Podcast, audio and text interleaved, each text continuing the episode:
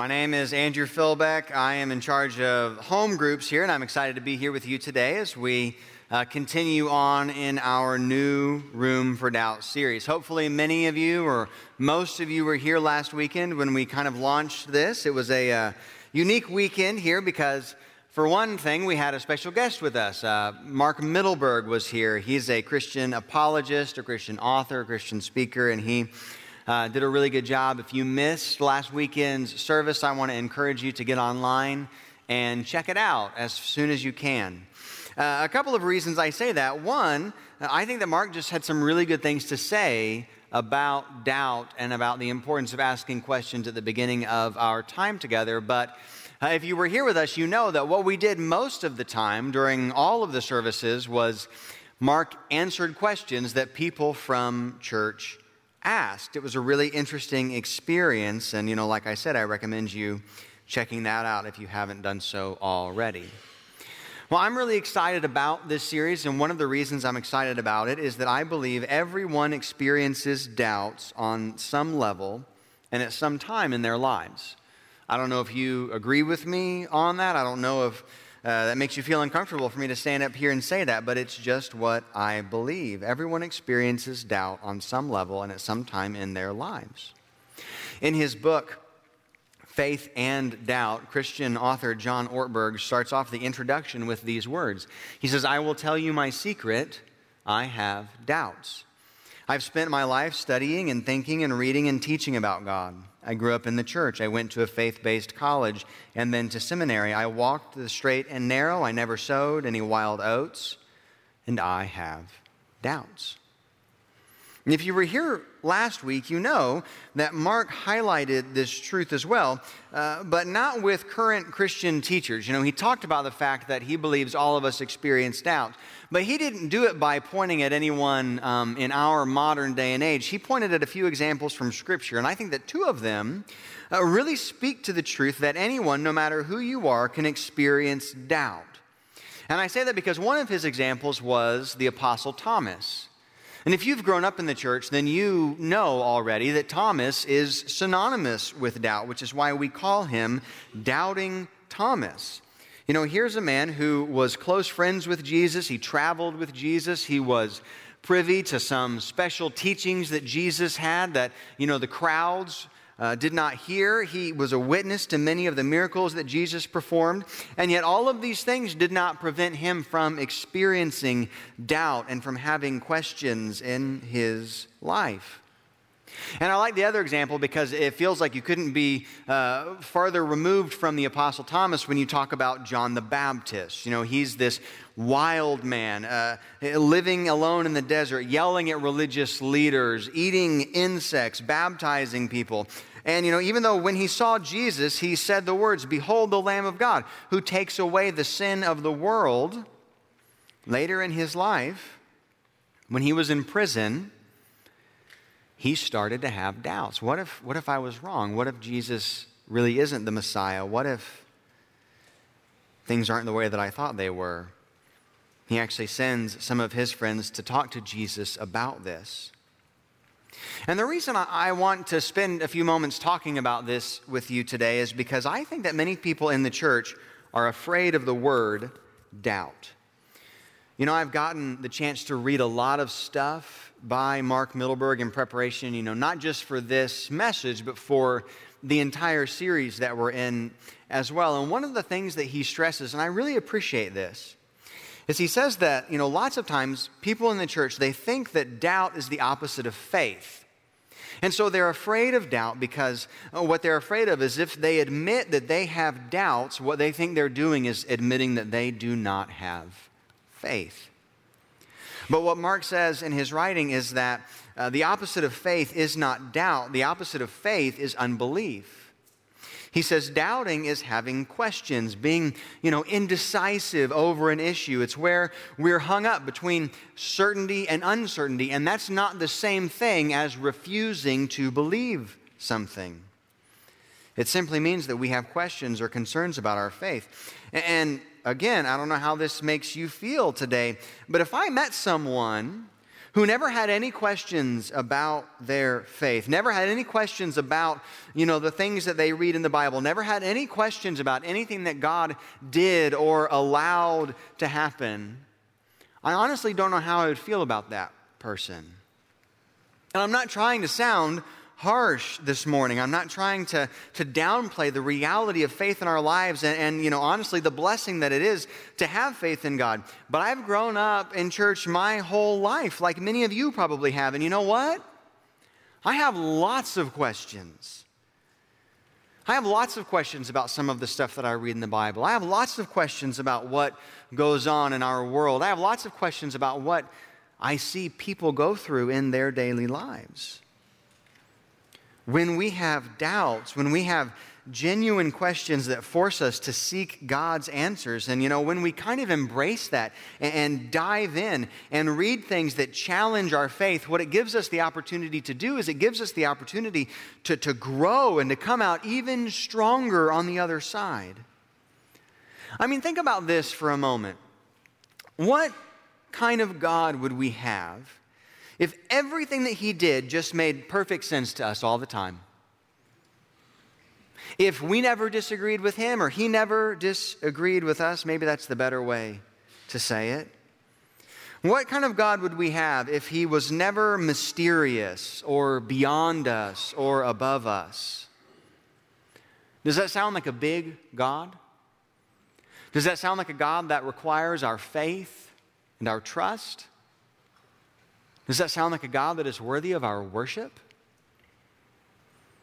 And this all leads us into everything that we're going to be talking about in our series as we try to answer the, these, these questions that we're going to uh, address. And, you know, one of the things my dad talked about last week, you know, we're trying to, to understand the reality of what it's like to live in the tension in our world and, and also to grow in our own understanding as believers.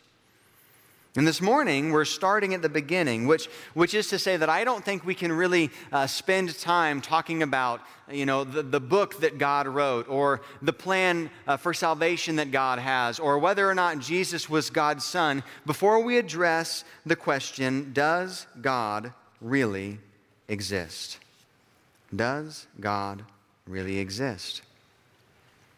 And before I start to dig into any of this today, I just want to let you know that this was a really interesting topic for me to deal with this week. It was an interesting question for me to have and to study and to, to, to think about. And the reason I say that is because, honestly, I've never doubted whether or not God exists. That's probably what you would expect someone in my position to say. Someone whose father is a pastor, someone who grew up in the church, went to Bible college, and who now works in a church. But on the other hand, like I already said, I have plenty of questions about God. I have plenty of questions about how he works and what he allows and what he doesn't allow. And to be honest, you know, my list goes beyond just the things that we're going to cover in this series. And my guess is you have a list like that too.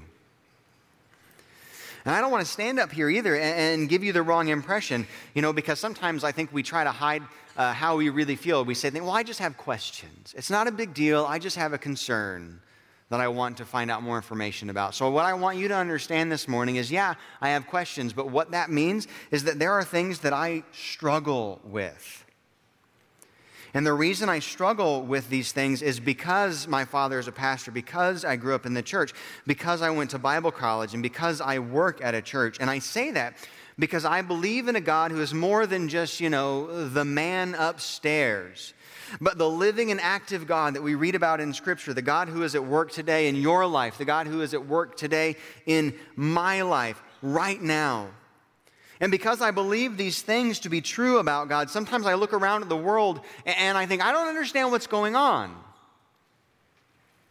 I don't understand what you're doing. I don't understand why you're letting this happen.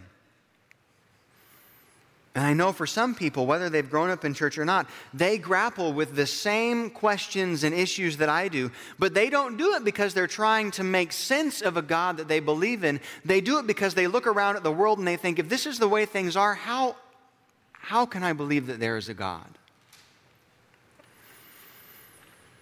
My guess is that many of you here this morning are like me. You believe in God. The existence of God is not something that you doubt. And maybe it comes down more to how he works than whether or not he is actually there. But I would be willing to bet that you know people who aren't quite as sure as you are that God is really there. And I would honestly be willing to bet that there are probably some people here who aren't quite as sure as you are that God is really there.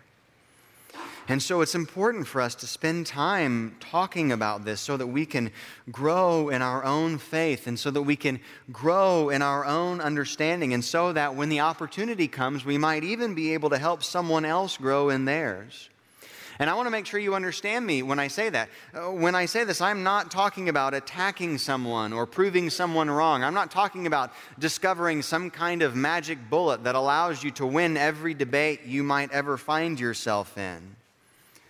I mean answering questions and being better to Uh, better able to explain some of the things that we believe. You know, what, what I'm talking to you about today and really what we're talking about in this entire series, it's not, you know, ammunition for you to unload on that uh, unbelieving family member that you always have to deal with over the holidays. I realize that Thanksgiving is going to be here before we know it, but that's not what our goal is. Our goal is to meet people where they are. And before we can do that, we need to realize where we are. And this is the best place to start. So this maybe seemingly simple question is where we're going to begin our study. And it's what you and I are going to get to talk about this morning. And the question of whether or not God is real is certainly not a new one. How many of you have ever heard this statement before from the late Carl Sagan? The cosmos is all that is or ever was or ever will be. That's something that I heard. I don't remember where. Honestly, I don't remember why or how, you know, any of that stuff. But when I was reading material, when I was preparing for all of this, I came across that and I was like, I've heard that before. My guess is that many of you have as well. It's from uh, his book and from his television show called Cosmos.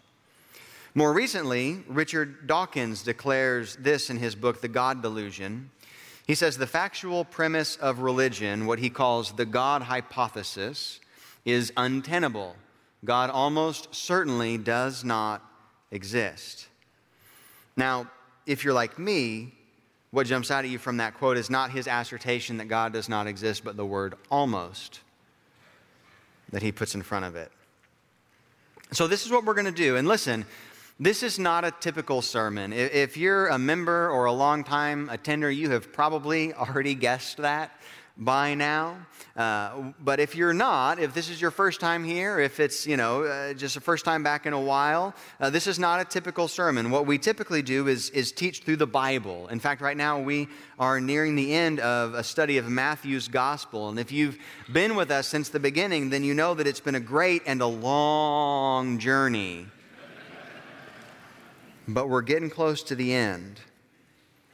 But one of the reasons I want to talk to you about the fact that this is not a typical uh, sermon is because, and I think that you know this, at least I hope you know this, you know, if someone comes up to you and, and they say, why do you believe in God? Why do you believe that God exists? And your answer is, the Bible says so. That's not going to hold a lot of weight with them.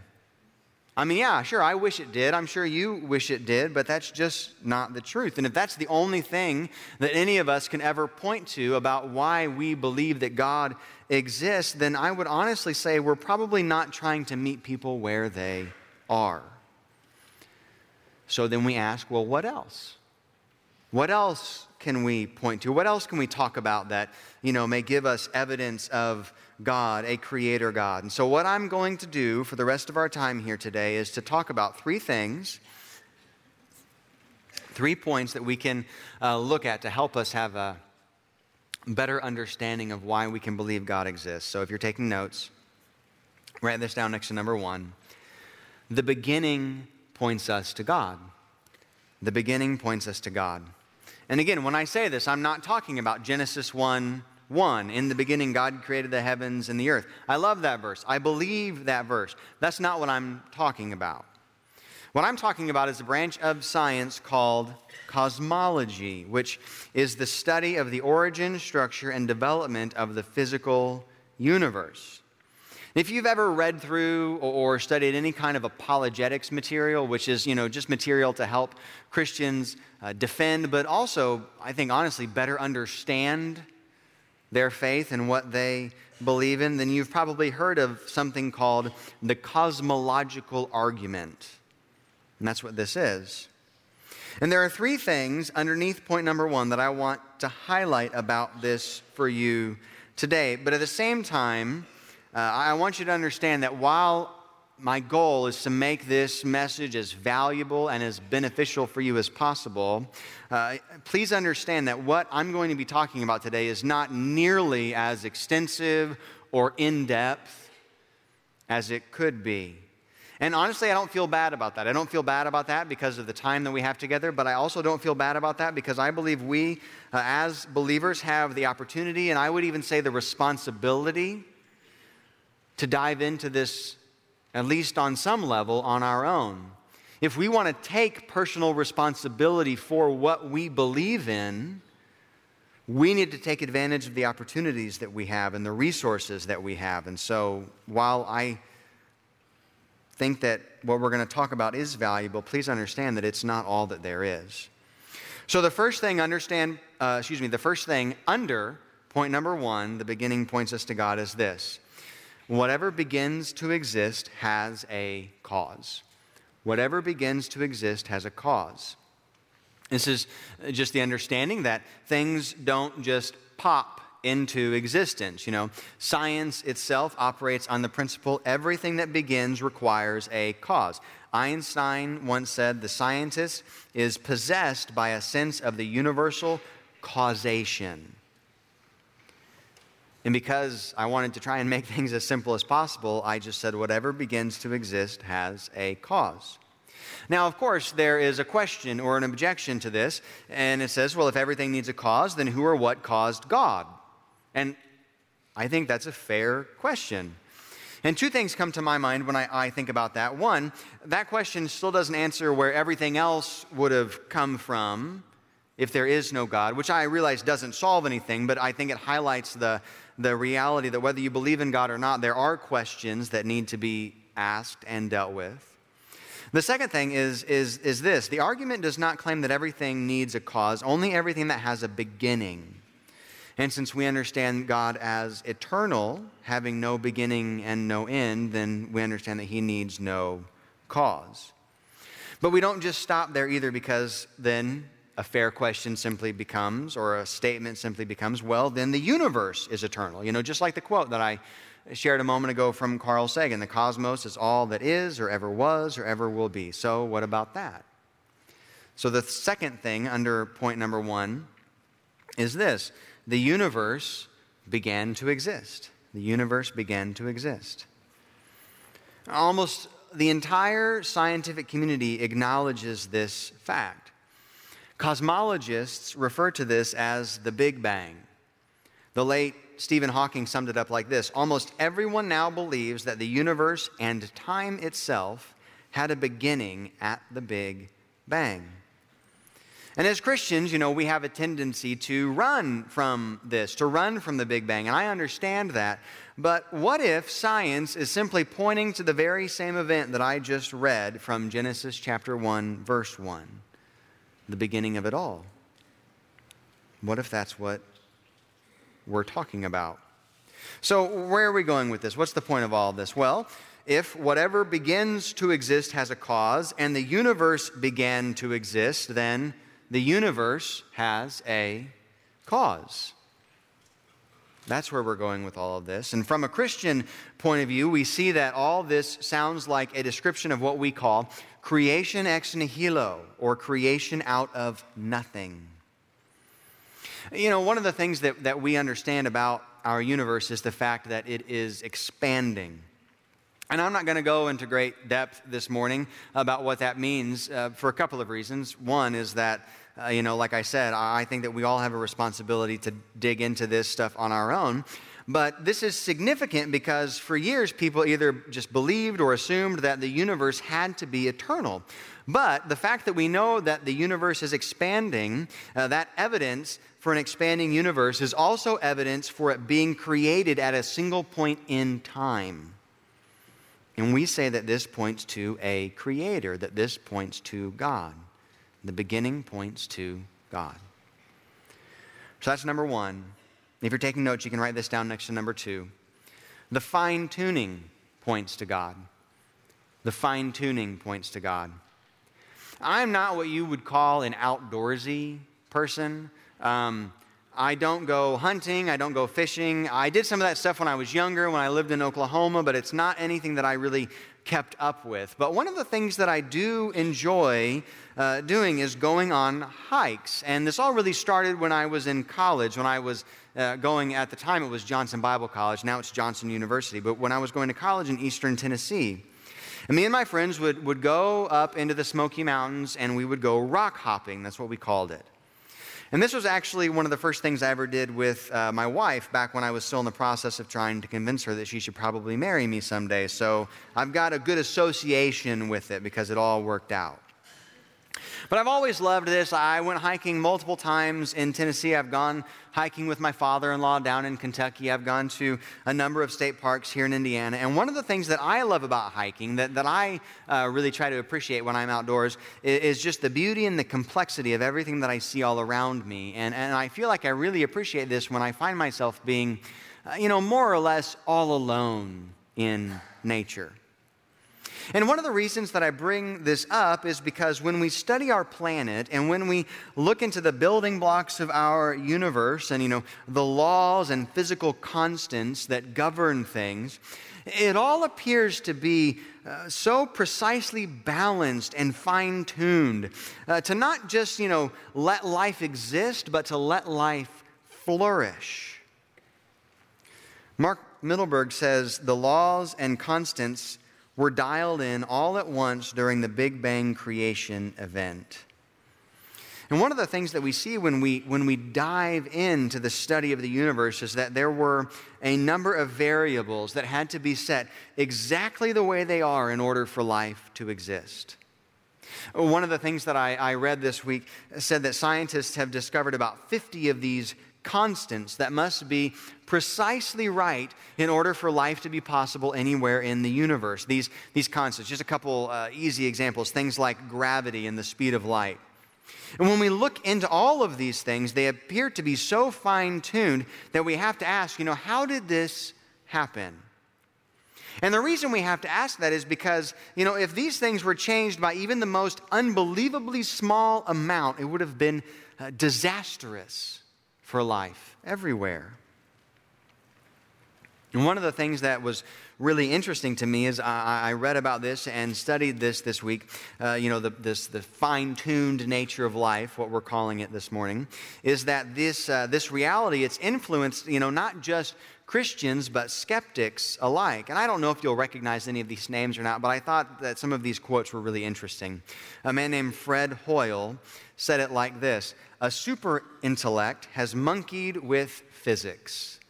That's the way he described it, because of the way everything just seemed to be so perfectly tuned and balanced.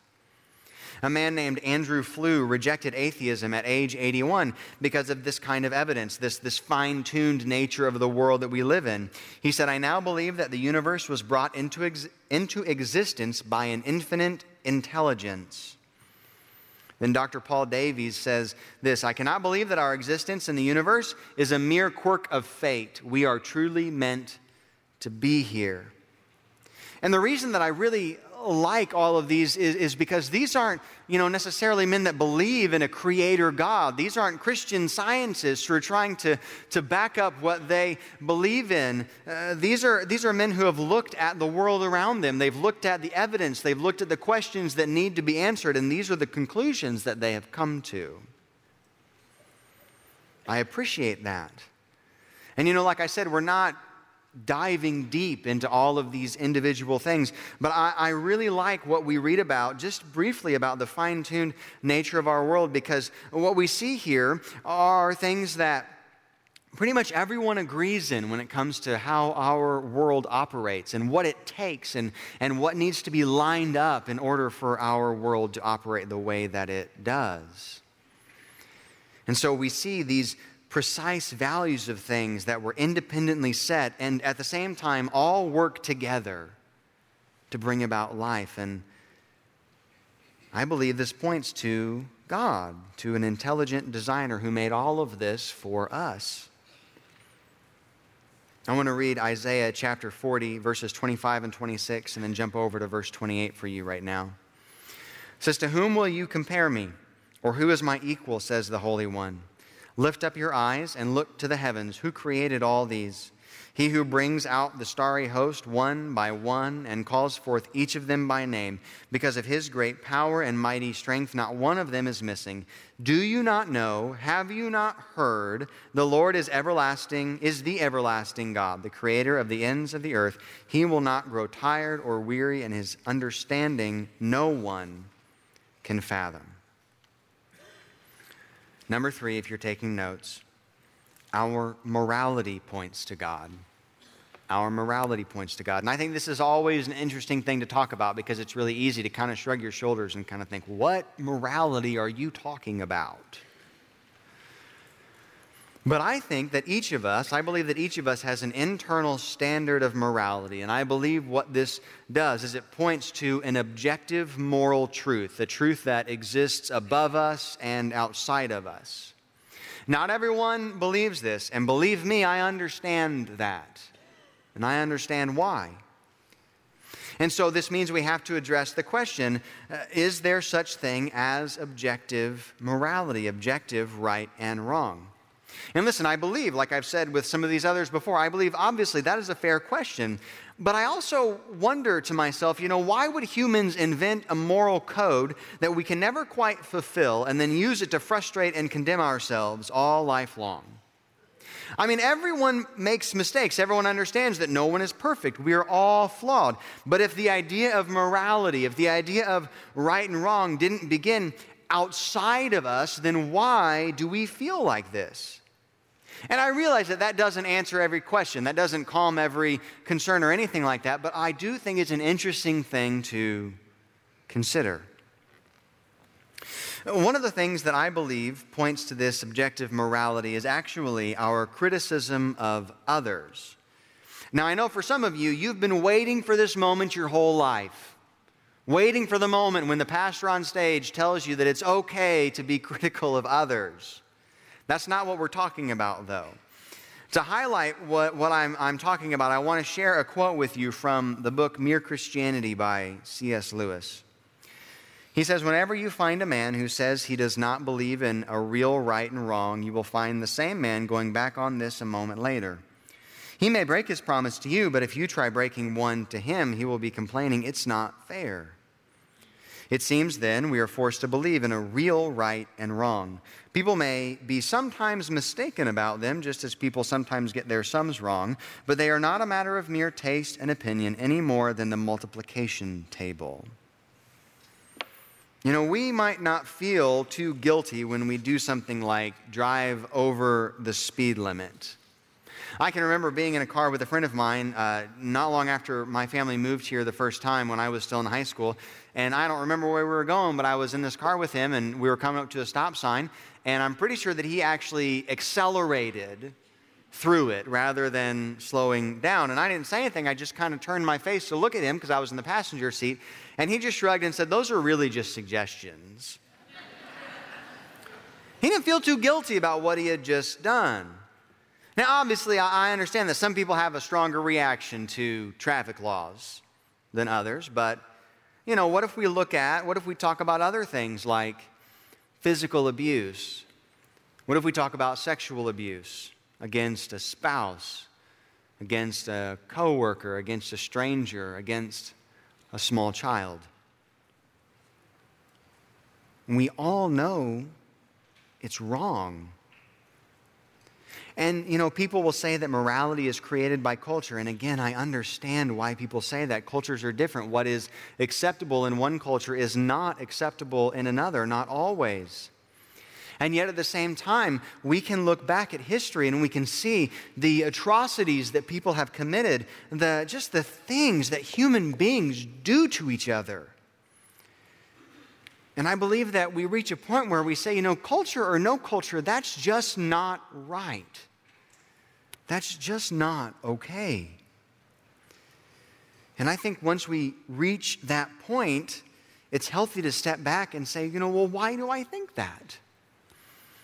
Why do I think I know what's right and what's wrong for this group of people and at this point in time? And then we think, well, if this applies throughout different periods in history and in different cultures, then what is its source? Where does it come from? I think those are fair and important questions that need to be addressed. I'm going to bring this section to a close with another passage of Scripture from Romans chapter two, verse fifteen. It says, "They show that the requirements of the law are written on their hearts, their consciences also bearing witness, and their thoughts sometimes accusing them, and at other times even defending them." That means we know what's right and wrong, and sometimes we feel guilty because we know that we just did something wrong, and other times we feel okay because we know that we did what was right. Well, I'm going to start to wrap things up for us this morning. I know that I've said this a couple of times, but I want to stress this again. Everything that I've talked to you about, it, it's just a taste. It's just a, a little bit of what is out there for you to dive into, to read about, and to learn from. But at the same time, I don't want to just end our time here by only talking about things like scientific evidence and moral codes, because I think there is something else that we all need to remember when it comes to our belief in God. And what I mean when I say that is we cannot discount our own personal experience either. And I want to explain this, because this is something only those of us who are followers of Jesus can truly give to someone else. Those of us who have accepted Jesus Christ as our personal Lord and Savior, we can look someone in the eye and we can say, one of the reasons that I believe God exists is because He changed my life. And I'm not going to stand up here and pretend like this is some kind of trump card for skeptics or people with questions and doubts. But I'm also not going to stand up here and pretend like a truly changed life is not an incredible witness and testimony either. That it gives us the power to point to a living and active God who loves us and wants us, you know, not just to live, but to live abundantly. And this is why our lives, the way that we live, you know, day in and day out, the way that we talk, the way that we love, the way that we serve, it's all so important, because we are a living testimony to the truth we see in God's Word. And listen, I, I realize that if someone comes up to you and asks you a question about the existence of God, and you say, well, I believe in God because He changed my life, that might not change their life. Probably won't. But honestly, it might mean more to them than you pointing to your Bible as proof for God.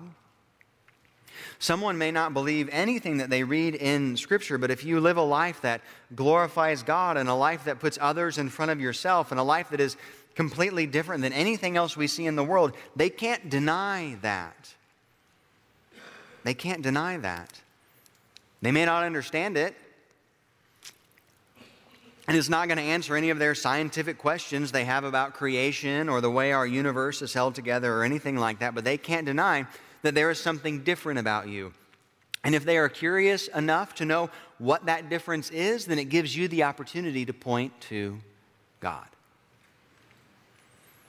Brian can go ahead and come out and get ready for the next part of our service. And John chapter nine, you don't have to turn there, but in John chapter nine, we read this story about Jesus healing a man who was born blind.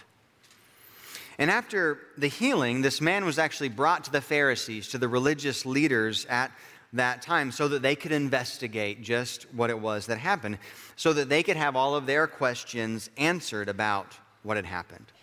And it's a pretty interesting story, because throughout the course of this investigation, even the man's parents are brought before the Pharisees so they can prove, you know, is this really your son? Yes. Was he really born blind? Yes. You know, so he's not just faking it.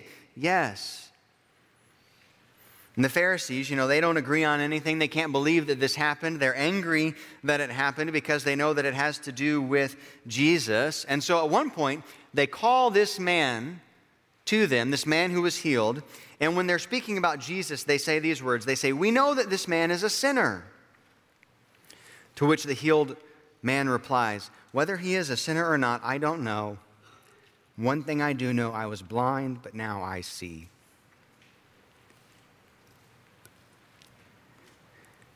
Did that change the lives of the Pharisees?